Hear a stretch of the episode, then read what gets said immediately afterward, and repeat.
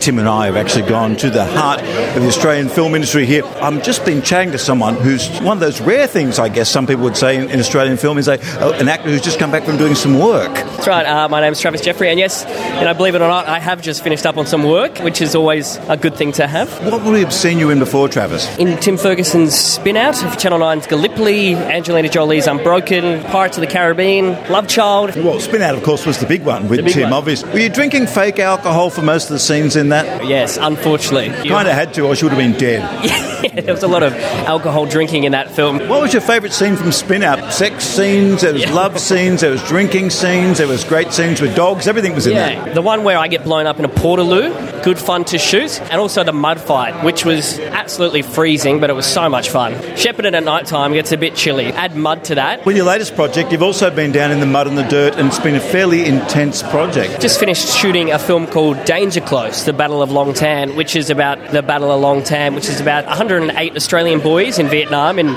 1966. They go out on patrol one day, just a regular patrol, and they come into contact with two and a half thousand enemy soldiers. We just spent the last two months up in Queensland, in Narang and Pimpamar and Kingaroy, putting this beautiful story together. You know, and it's such an important story. I've seen documentaries on Long. Has there been any uh, mo- fictional movies made about it at all? No, I don't think so. I think this is a first. We had a whole bunch of the, the actual boys from the battle come down. I, I met the guy that I play. I play Jeff Kendall, and it was incredible. How surreal is that as an actor? Here in Australia, you don't often meet the person you're playing.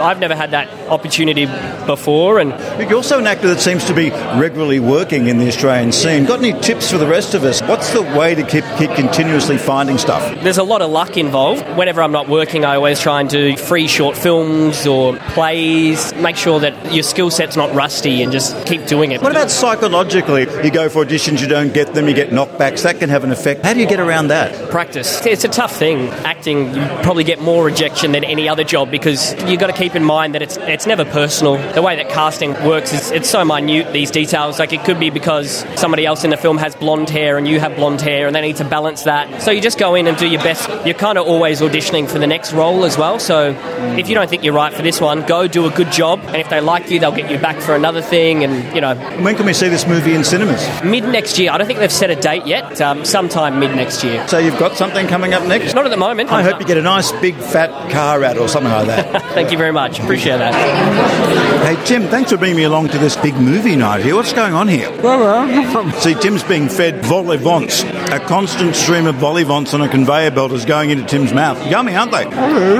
I haven't been to a film thing like this for a long time. Not since maybe Reckless Kelly. And that was very glamorous. This one, as you can see, we're at the Hyatt Regency. We're surrounded by famous actors. Travis Jeffries from Spin Out is here. His favourite scene in Spin Out was when he was blown up in the Portaloo. That was a very special moment, being in a Portaloo with a stick of dynamite. It's not where any of us want to be. They're basically announcing the fact that they're going to give $100,000 to a potential filmmaker. Is that what this is all about? Uh, Yeah, it's for their festival, the CineFest Oz Festival, which takes place in Bustleton in WA. We went there with Spin Out in 2015, had a great time. CineFest actually were quite instrumental in helping us get a Spin Out made. So, what do they do? Do they point you in the direction of funding, or do they say to people, this guy's got a good idea, get behind it? It's more the second one. Funding is a nightmare everybody has to deal with. They were really very helpful in terms of people who could help us get it made, and of course we did. You're currently writing a, a script at the moment. I'm, I'm going to be asking people various tips. Travis, uh, his tip for people in the industry, and indeed for anybody, is that try not to take things personally when you get a knockback. particularly if you're an actor. Quite often you see great actors, but they're just not right for a role. So he's quite right not to take it personally. Uh, Let's get some more volivants, Tim. More volleybons, more, more. I'm here with Caroline. What's your website? M- MadhattanMovie.com. And you have actually made a movie about a milliner.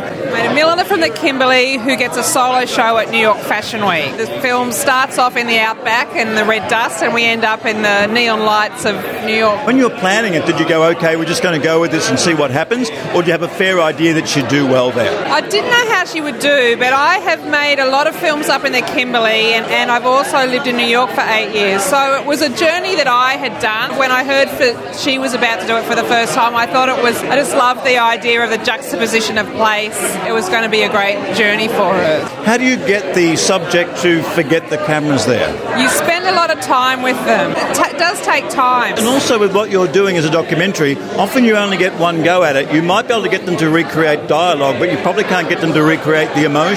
What did you miss on this film where you went, bugger, we should have got that? There was one scene in New York where things all went a little bit wrong, and in the, in the end, the, the camera got shut out. As a creative person, I sort of took that and still managed to tell the story in quite a creative way. So it was actually probably a blessing in disguise. This seems like it's got a lot of things. It's got indigenous content, it's got creative content, a, s- a little person going to the Big Apple and all that kind of thing. There's not much that isn't in that doco. I try to touch on a lot of It things. probably hasn't got a car chase, that's about all. It doesn't really have a car chase, and I don't think the film is just about hats and millinery. It's about being an artist, it's about taking on the world from a remote place, it's about juxtaposition of place and taking a risk.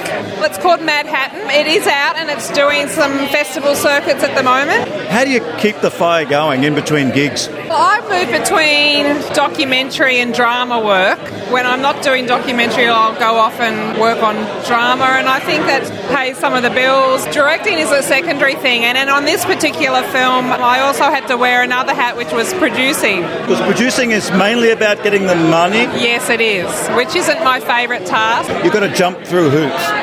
Yes, jumping through hoops. I realised after the experience I really love making films, and the jumping through hoops isn't quite as fun. so I thought I'd just go for it. And I look forward to seeing it. Thank you, Maynard. Words paint pictures. That is the voice of John Howard. John. What have you been working on? We've seen you on lots of things. I think I've even worked with you on a few things. Well, I hope so. Over 40 years, I've probably worked with everybody. Tonight, we're celebrating a new film called The Merger, which is about a little country town that's down on its luck. And they find that the way for them to succeed and to keep going, Bodgy Creek's going down. They need something to happen. So this bright spark decides that he's going to use all their efforts to get the footy team back going, and that'll get the town back going.